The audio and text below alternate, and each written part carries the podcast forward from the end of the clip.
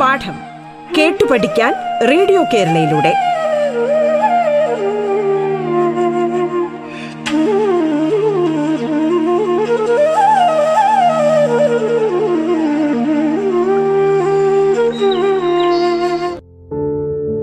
എട്ടാം ക്ലാസ്സിലെ സാമൂഹ്യശാസ്ത്ര പാഠത്തിലെ ഒൻപതാമത്തെ അധ്യായമായ മഗധ മുതൽ താനേശ്വരം വരെ എന്ന അധ്യായത്തിലെ അശോക ശാസ്ത്രങ്ങളുമായി ബന്ധപ്പെട്ട ഉപപാഠഭാഗമാണ്. നിങ്ങൾക്കൊപ്പം ഞാൻ ബിന്നി സാഹിതി. മൗര്യ ഭരണകാലത്ത് കാർഷിക മേഖലയിൽ ഒരുപാട് പുരോഗതികൾ ഉണ്ടായിട്ടുണ്ട്. കച്ചവടത്തിനും ഉദ്യോഗസ്ഥർക്ക് ശമ്പളം നൽകുന്നതിനുമായി നമ്മൾ നേരത്തെ പഠിക്കുകയുണ്ടായി. മുദ്രിത നാണയങ്ങൾ അവർ ഉപയോഗിച്ചുവെന്ന്. അതുപോലെ തന്നെ അർത്ഥശാസ്ത്രത്തിൽ നമുക്ക് കാണാൻ കഴിയും അക്കാലത്ത് നിലനിന്നിരുന്ന ചില നികുതികളെക്കുറിച്ച്. ഈ നികുതികൾ പലതരത്തിലുണ്ടായിരുന്നു. ഭൂനികുതി പഴങ്ങൾക്കും പൂന്തോട്ടങ്ങൾക്കും മേലുള്ള നികുതി ജലനികുതി കയറ്റുമതിയുടെയും ഇറക്കുമതിയുടെയും മേലുള്ള നികുതി. അപ്പോൾ കാർഷിക മേഖല ശക്തമാക്കുകയും അതുവഴി സമ്പത്ത് വർദ്ധിപ്പിക്കുകയും ചെയ്തിരുന്നു എന്നുള്ളതാണ് ഇതിൽ നിന്ന് വ്യക്തമാകുന്നത്. നമ്മൾ നേരത്തെ ഒരു ചോദ്യം ഇവിടെ പരീക്ഷയുമായി ബന്ധപ്പെട്ട് കണ്ടിരുന്നു. ആ മൗര്യ ഭരണകാലത്തെ സാമ്പത്തിക പ്രവർത്തനങ്ങളെ സ്വാധീനിച്ചത് എങ്ങനെയാണ് എന്നതിനെക്കുറിച്ച്. അപ്പം അതിന് കൃത്യമായ ഒരു ഉത്തരം കണ്ടെത്തി കഴിയുമ്പോൾ നമുക്ക് അടുത്ത ഒരു മേഖലയിലേക്ക് പോകാൻ സാധിക്കും. അത് നമ്മളെ കൊണ്ടെത്തിക്കുന്നത് കൃഷിയുമായി ബന്ധപ്പെട്ടാണ്.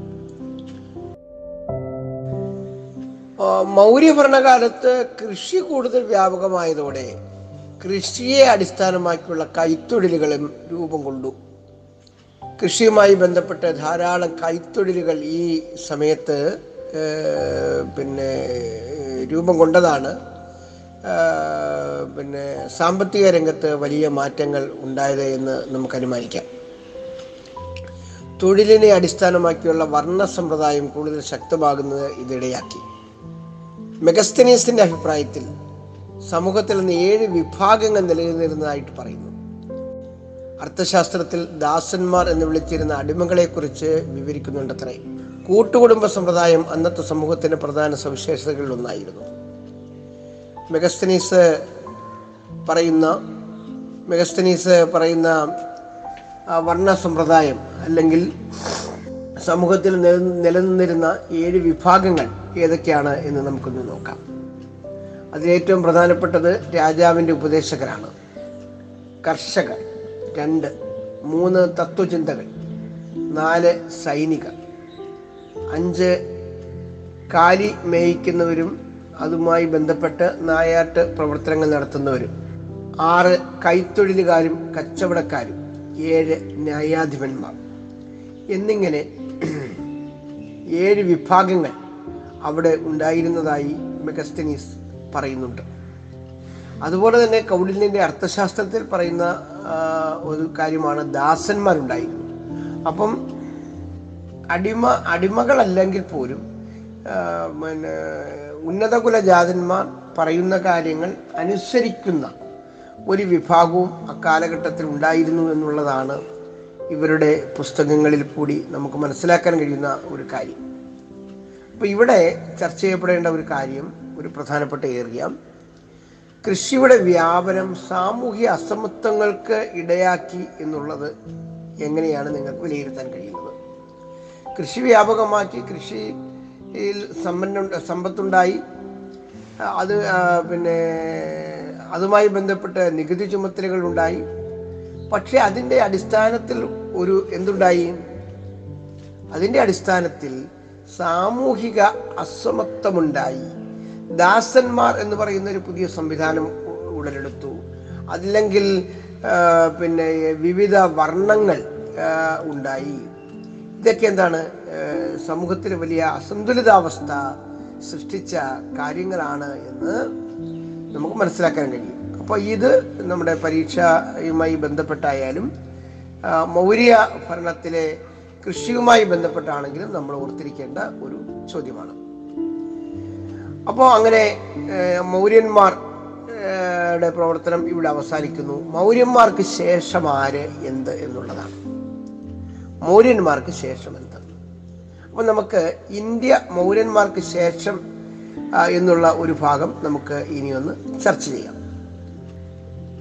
മൗര്യ സാമ്രാജ്യത്തിന്റെ തകർച്ചയ്ക്ക് ശേഷം ഇന്ത്യയുടെ വടക്കു പടിഞ്ഞാറൻ അതിർത്തിയിലൂടെ പല ജനവിഭാഗങ്ങളും ഇന്ത്യയിലേക്ക് വന്നു. അവയിൽ പ്രധാനപ്പെട്ടത് കുശാനന്മാരായിരുന്നു കുശാനന്മാരുടെ ശ്രദ്ധേയനായ ഭരണാധികാരിയാണ് കനിഷ്കൻ. അദ്ദേഹം സി എഴുപത്തി എട്ടിൽ ശകവർഷം ആരംഭിച്ചു. അപ്പോൾ പുതിയ ഒരു ഇറ ആരംഭിക്കുകയാണ്. ശകവർഷം. ശകവർഷത്തിന്റെ സ്ഥാപകരാരാണ് കനിഷ്കനാണ്. അയാൾ ഏത് വിഭാഗത്തിൽ വിഭാഗത്തിൽപ്പെടുന്നു? കുശാന വംശത്തിൽ പെടുന്നു ഈ ശകവർഷത്തിന് ഉണ്ടായ ഒരു മാറ്റം ഇന്ത്യയുടെ ഒരു ഔദ്യോഗിക കലണ്ടറായി അത് മാറി എന്നുള്ളതാണ്. ഇന്ത്യയുടെ ഔദ്യോഗികമായ ഒരു കലണ്ടറായി അത് മാറി എന്നുള്ളതാണ്. ബുദ്ധമതത്തിന്റെ വ്യാപനത്തിന് അദ്ദേഹം നിരവധി സംഭാവനകൾ നൽകി. അശ്വഘോഷൻ വസുമിത്രൻ തുടങ്ങിയ ബുദ്ധമത പണ്ഡിതന്മാർ അദ്ദേഹത്തിന്റെ കൊട്ടാരത്തിലുണ്ടായിരുന്നു. ഇന്ത്യയിലെ ആദ്യത്തെ സ്വർണ നാണയം പുറത്തിറക്കിയത് കുശാലന്മാരായിരുന്നു. വൈദ്യശാസ്ത്രത്തിന് നിരവധി സംഭാവനകൾ നൽകിയ ചരകനും സുശ്രുതനും അക്കാലത്താണ് ജീവിച്ചിരുന്നത്. നമുക്ക് പാഠപുസ്തകത്തിൽ പേജ് നമ്പർ നൂറ്റി അൻപത്തി നാല് ഒന്ന് പരിശോധിച്ചാൽ ഒരു ഗാന്ധാര ശില്പത്തിന്റെ പടം കാണാൻ കഴിയും. ഗാന്ധാര ശില്പത്തിന്റെ പടം കാണാൻ കഴിയും. ഈ ഗാന്ധാര ശില്പം ഒന്ന് പരിശോധിച്ചാൽ അതിന്റെ സവിശേഷതകൾ എന്തെല്ലാമാണ് എന്നുള്ളതാണ് നമുക്ക് ചർച്ച ചെയ്യേണ്ടത്. ഗാന്ധാര ശില്പത്തിന്റെ അടിയിൽ നമുക്ക് ഒരു സ്തംഭം കാണാൻ കഴിയും. അത് അശോക സംഭവവുമായി ബന്ധപ്പെട്ട ഒരു സംഭവമാണ്. അതുപോലെ തന്നെ അതൊരു ബുദ്ധന്റെ ശില്പമാണ്. മറ്റനേകം കാര്യങ്ങൾ കാണാൻ കഴിയും. അത് നിങ്ങളൊന്ന് പരിശോധിക്കുക. ഇനി നമുക്ക് അടുത്ത ഒരു കാര്യം. കുശാലന്മാർക്ക് കാലത്ത് ഈ ശില്പങ്ങൾ അല്ലെങ്കിൽ ആർക്കിടെക്ചർ ഡെവലപ്മെന്റ് എങ്ങനെയായിരുന്നു? ശില്പവിദ്യയിൽ എങ്ങനെയായിരുന്നു അവരുടെ പ്രാഗൽഭ്യം? തുടങ്ങിയ കാര്യങ്ങളിലേക്ക് നമുക്കൊന്ന് ചിന്തിക്കാം ഇപ്പൊ നമ്മളിവിടെ കണ്ട ഗാന്ധാര ശില്പം തന്നെ ഇതിന് ഏറ്റവും വലിയ മകുടമായ ഒരു ഉദാഹരണമാണ്. ധാരാളം ശില്പികൾ ബുദ്ധപ്രതിമകൾ നിർമ്മിച്ചു. ഗ്രീക്കുകാരുടെയും റോമാക്കാരുടെയും ശില്പവിദ്യയും ഇന്ത്യയിൽ നിലനിന്നിരുന്ന ശില്പവിദ്യയും ചേർന്ന് ഒരു പുതിയ ശൈലി രൂപം കൊണ്ടു എന്നുള്ളതാണ്. ഈ ശൈലിക്ക് പറയുന്ന പേരാണ് ഗാന്ധാര ശില്പകല. ഗാന്ധാര ശില്പകല. ആ ശൈലിയിലുള്ള ശില്പത്തിന്റെ ചിത്രമാണ് നമുക്കിവിടെ ഗാന്ധാര ശില്പം എന്നുള്ള രീതിയിൽ ഞാനിവിടെ സൂചിപ്പിച്ചത്. ഇന്നത്തെ അഫ്ഗാനിസ്ഥാനിലെ കണ്ടഹാർ എന്ന പ്രദേശത്താണ് ഇത്തരം ശില്പങ്ങൾ ധാരാളമായി നിർമ്മിച്ചിരുന്നത്. കണ്ടഹാറിന് അന്ന് പറഞ്ഞ പേരാണ് ഗാന്ധാരം എന്നുള്ളത്. ബുദ്ധന്റെ പ്രതിമകളെ ബുദ്ധമതത്തിലെ ഒരു വിഭാഗമായ മഹായാന ബുദ്ധമതക്കാർ ആരാധിച്ചിരുന്നു. കനിഷ്കൻ മഹായാന ബുദ്ധമതത്തെ രാജ്യത്തെ ഔദ്യോഗിക മതമായി പ്രഖ്യാപിക്കുകയും അതിന് പ്രോത്സാഹനം നൽകുകയും ചെയ്തു. മഹായാന ബുദ്ധമതം ഗാന്ധാര ശില്പകലയുടെ വളർച്ചയ്ക്ക് സഹായമായത് എങ്ങനെ എന്നുള്ള ഒരു ചോദ്യമാണ് നമുക്കിവിടെ ഉന്നയിക്കാൻ കഴിയുന്ന ഒരു പ്രധാനപ്പെട്ട കാര്യം. മഹായാന ബുദ്ധമതത്തിനെ രാജാവ് തന്നെ പ്രോത്സാഹിപ്പിച്ചതുകൊണ്ട് മഹായാന ബുദ്ധമതം വളരെ വ്യാപകമായി ഈ രാജ്യത്ത് പ്രചരിക്കപ്പെട്ടു. ബുദ്ധമതത്തെ ഔദ്യോഗിക മതമായിട്ട് കനിഷ്കൻ പ്രഖ്യാപിച്ചു. അതോടൊപ്പം തന്നെ ശില്പികൾ ധാരാളം പിന്നെ ശില്പങ്ങൾക്ക് രൂപം നൽകി. ഒരു പുതിയ ശില്പകല അവിടെ പ്രചാരണത്തിലേക്ക് വന്നു. ആ ശില്പകലയുടെ പേര് എന്താണ്? ഗാന്ധാര ശില്പകല എന്നുള്ളതാണ് ആ പിന്നെ ശില്പവിദ്യയുടെ പേര്. അങ്ങനെ കണ്ടഹാറിൽ സ്ഥാപിച്ച ഗാന്ധാര ശില്പം വളരെ പ്രസിദ്ധമാണ്. അത് നമുക്ക് അത് അതിന്റെ പ്രത്യേകതകളാണ് നിങ്ങൾ നോക്കി മനസ്സിലാക്കേണ്ടത്. അപ്പോൾ ഇത്തരത്തിൽ ഒരു പുതിയ ശില്പകല രൂപീകരിച്ചെടുക്കുന്ന കാര്യത്തിൽ കനിഷ്കന്റെ ഭരണകാലം അല്ലെങ്കിൽ പിന്നെ കുശാലന്മാരുടെ ഭരണകാലം ഏറെ സഹായിച്ചിരുന്നു എന്നുള്ളതാണ് നമ്മൾ മനസ്സിലാക്കേണ്ടത്. അതിനുശേഷം നമുക്ക് ശതവാഹനർ എന്ന് പറയുന്ന ഒരു വിഭാഗമാണ് ഇന്ത്യ ഭരിച്ചത്. മൗര്യ കാലഘട്ടത്തിന് ശേഷം മധ്യ ഇന്ത്യയിലും ദക്ഷിണേന്ത്യയിലുമായി ശക്തി പ്രാപിച്ച ഭരണാധികാരികൾ ശതവാഹനന്മാരായിരുന്നു അതിന്റെ കാലം എന്ന് പറഞ്ഞാൽ ബി സി ഒന്നാം നൂറ്റാണ്ടിലാണ് അവർ ഭരണം നടത്തിയിരുന്നത്. പ്രജ്ഞാന ഇന്നത്തെ മഹാരാഷ്ട്രയിലെ പൈതാൻ എന്ന് പറയുന്ന സ്ഥലമായിരുന്നു നമ്മൾ മാപ്പൊക്കെ ഒന്ന് പരിശോധിക്കുക. അവരുടെ ആസ്ഥാനം. അപ്പോൾ ശതവാഹനന്മാരുടെ ആസ്ഥാനം എന്ന് പറയുന്നത് ഇന്നത്തെ മഹാരാഷ്ട്രയിലെ പൈതാൻ എന്ന് പറയുന്ന സ്ഥലത്തായിരുന്നു എന്ന് നമ്മളിവിടെ മനസ്സിലാക്കണം. ഗൗതമി പുത്ര ശതകർണി വസിഷ്ഠപുത്രൻ തുടങ്ങിയ രാജാക്കന്മാർ ശതവാഹന രാജ്യത്തിന്റെ ശക്തിയും വ്യാപ്തിയും വർദ്ധിപ്പിച്ചു. ഈ കാലഘട്ടത്തിൽ ഉത്തരേന്ത്യയിൽ നിന്ന് കച്ചവടക്കാരും ജൈന ബുദ്ധ ബ്രാഹ്മണ പ്രചാരകരും ദക്ഷിണേന്ത്യയിലേക്ക് വന്നു. ഇത് തെക്കും വടക്കും തമ്മിലുള്ള സാംസ്കാരികമായ വിനിമയത്തിന് കാരണമായി.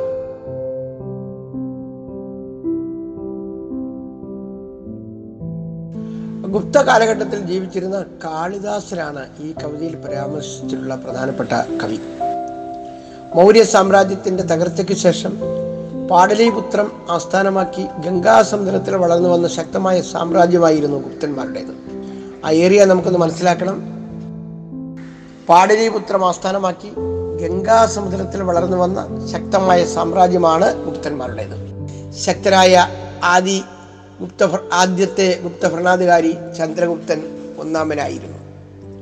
അദ്ദേഹം മുന്നൂറ്റി ഇരുപതിൽ ഗുപ്തവർഷത്തിന് തുടക്കം കുറിച്ചു. ഗുപ്തവർഷത്തിന് തുടക്കം കുറിച്ചു. മുന്നൂറ്റി ഇരുപതിൽ. ശകവർഷം ആരംഭിച്ചത് കുശാന ഭരണാധികാരികളാണ് എന്ന് നിങ്ങൾ പ്രത്യേകമായി ഓർക്കണം.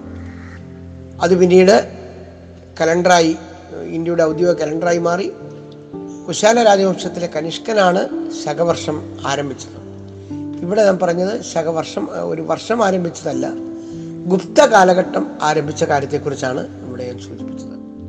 ഗുപ്തവർഷം ആരംഭിക്കുന്നത് സി ഇ മുന്നൂറ്റി ഇരുപതിലാണ് ചന്ദ്രഗുപ്തൻ ഒന്നാമനാണ് ഗുപ്ത ഭരണത്തിന് തുടക്കം കുറിക്കുന്നത്. അദ്ദേഹത്തെ തുടർന്ന് അധികാരത്തിൽ വന്ന സമുദ്രഗുപ്തൻ ആണ് സാമ്രാജ്യ വിസ്തൃതി വർദ്ധിപ്പിച്ചത്. സമുദ്രഗുപ്തന്റെ കൊട്ടാരത്തിൽ ജീവിച്ചിരുന്ന ഹരിസേനൻ എന്ന കവി തയ്യാറാക്കിയ പ്രശസ്തിയിൽ നിന്നാണത്രേ ചന്ദ്രഗുപ്തന്റെ ആക്രമണത്തെക്കുറിച്ച് വിവരം നമുക്ക് ലഭിക്കുന്നത്.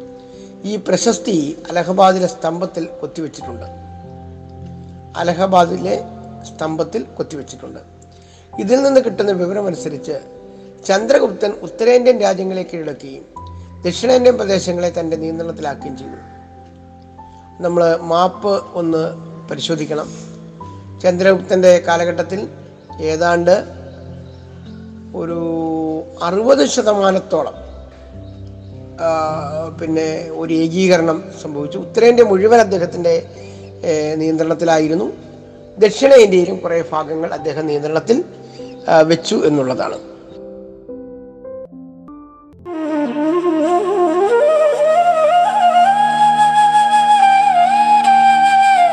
പാഠം കേട്ടു പഠിക്കാൻ റേഡിയോ കേരളയിലൂടെ. പാഠത്തിൽ ഇനി ഇടവേള.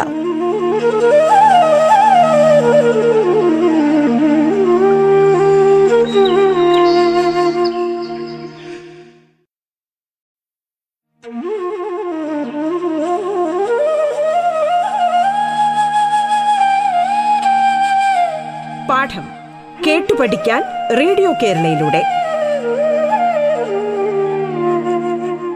തുടർന്ന് കേൾക്കാം പാഠം.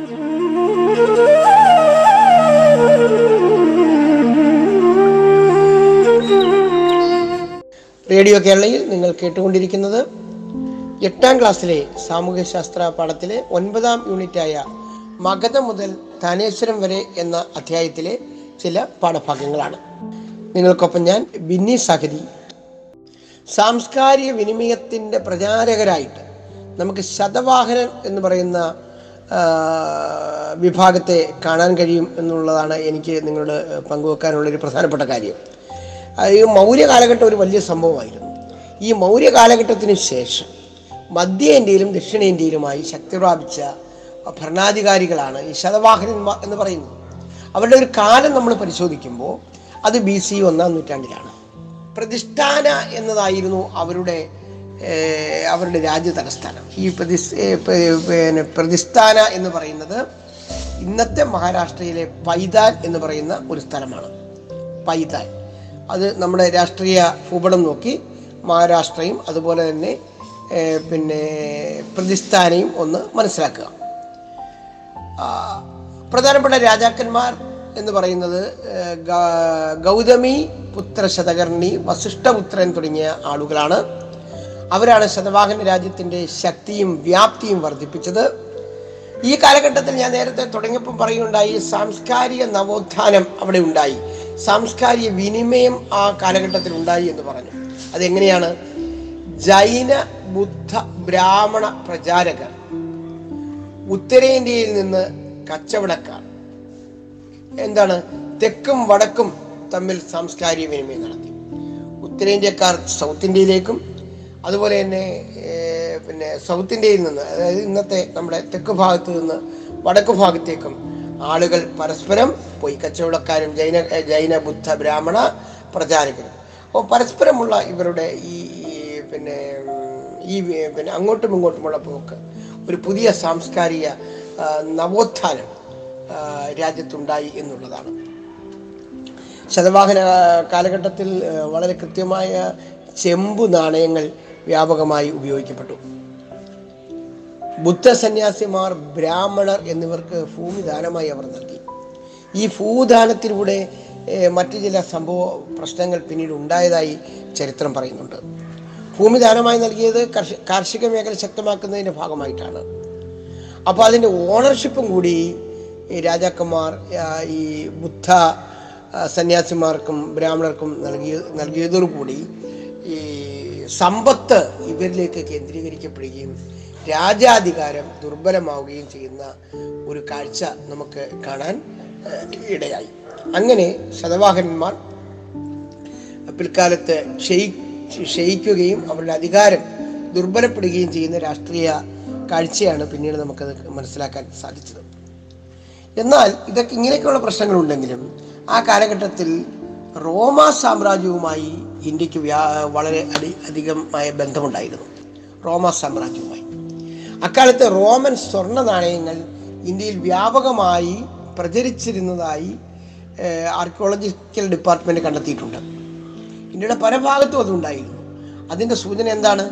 റോമ സാമ്രാജ്യം മായുള്ള ബന്ധം വഴി ഇന്ത്യയിലാകമാനം ഒരു കച്ചവട മേഖലയിൽ ട്രേഡിംഗ് രംഗത്ത് വലിയ സ്വാധീനം ചെലുത്താൻ സാധിച്ചിരുന്നു എന്നുള്ളതാണ്.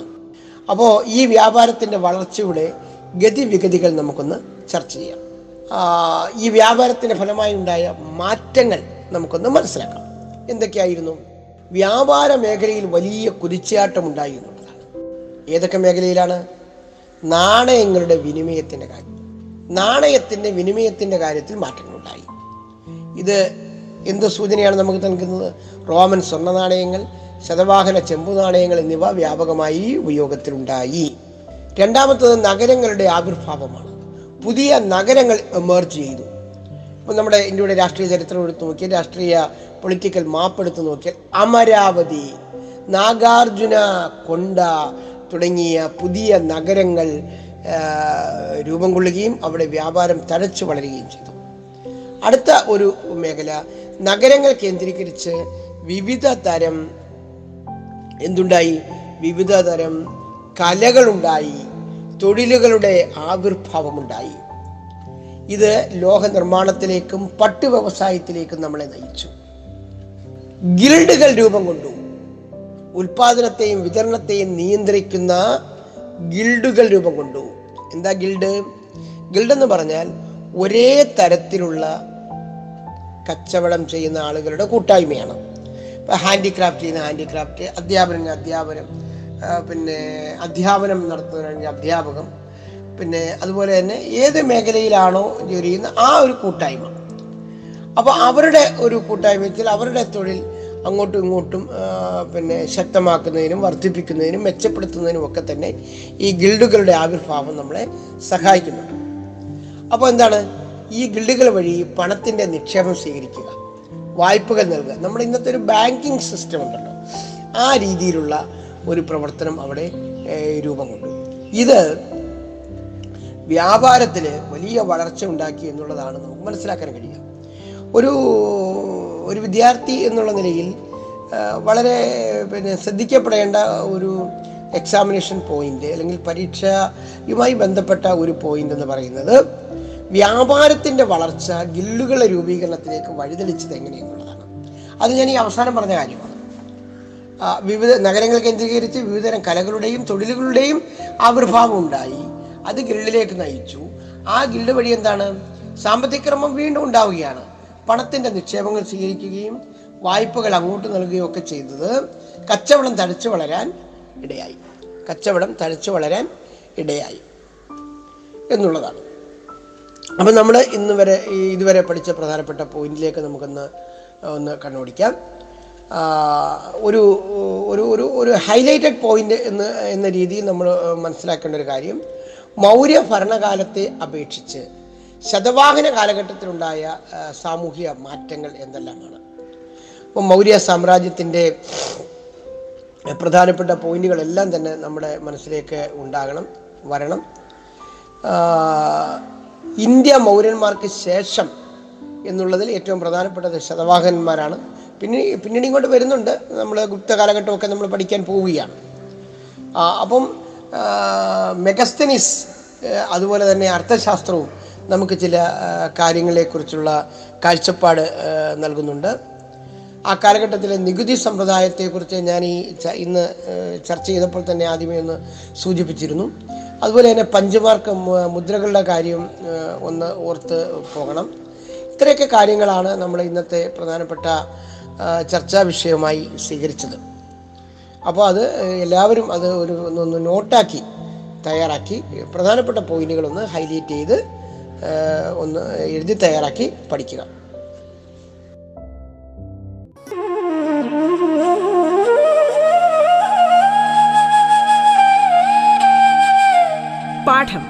കേട്ടു പഠിക്കാൻ റേഡിയോ കേരളയിലൂടെ. പാഠത്തിന്റെ ഇന്നത്തെ അധ്യായം പൂർണമാകുന്നു. ഇനി അടുത്ത ദിവസം കേൾക്കാം. നമസ്കാരം.